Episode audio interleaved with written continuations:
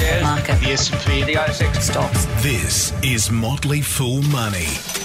Welcome to Motley Fool Money, the Money Hacks Edition, our short weekly check in on how you can make the most of your money. I'm Scott Phillips, and with me is Anirban Mahanti. Now, Doc, I talked last week or the week before about saving money on electricity, and we had some pretty good feedback from it.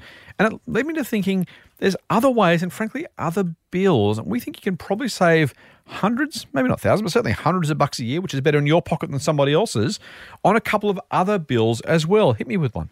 So I guess the easiest one might be to look at your mobile, um, you know, phone bill, basically, right? Because you know the the the the deal or the plan that you might be on was maybe a couple of years old. That plan probably doesn't exist today. Maybe Yeah, there's a new plan today, and the plans do keep changing. But you know, you might get a different plan which gives you either saves you money, gives you something more, uh, or a combination thereof. So I think that's that's an obvious and easy one. I think for Mate, people that- to try. That was actually one that got me. So I redid my phone. Actually, good point. I did my refund, redid my phone just recently.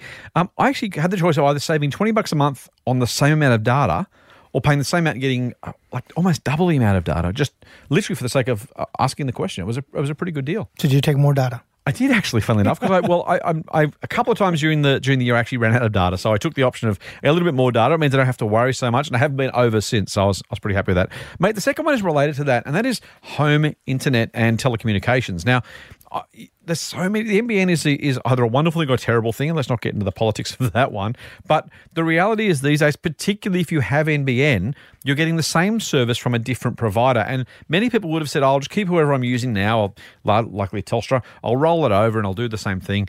The reality is that with a bit of difference on billing and customer service, the NBN is the NBN is the NBN. And so it really is worth shopping around, particularly if you're out of contract.